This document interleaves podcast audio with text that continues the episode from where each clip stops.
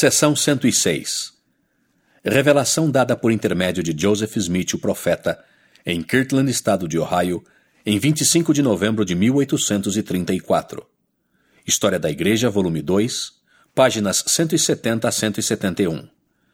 Esta revelação é dirigida a Warren A. Caldery, um irmão mais velho de Oliver Caldery. 1 a 3 Warren A. Caldery é chamado como oficial presidente local. 4 a 5 A segunda vinda não surpreenderá os filhos da luz como um ladrão. 6 a 8 Grandes bênçãos acompanharão o serviço fiel na igreja.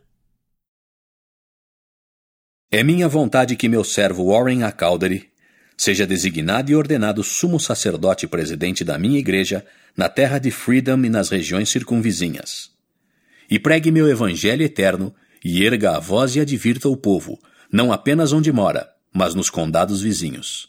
E devote todo o seu tempo a este elevado e santo chamado que agora lhe dou, buscando zelosamente o reino do céu e sua justiça. E todas as coisas necessárias lhe serão acrescentadas, pois digno é o obreiro de seu salário.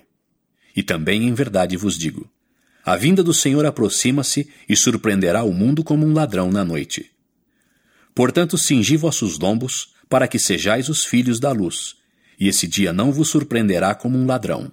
E também em verdade eu vos digo: houve alegria no céu quando meu servo Warren se curvou diante de meu cetro e se afastou das artimanhas dos homens.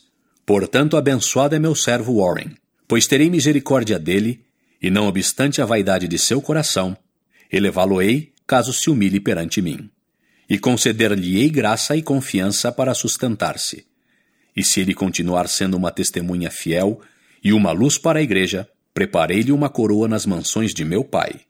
Assim seja. Amém.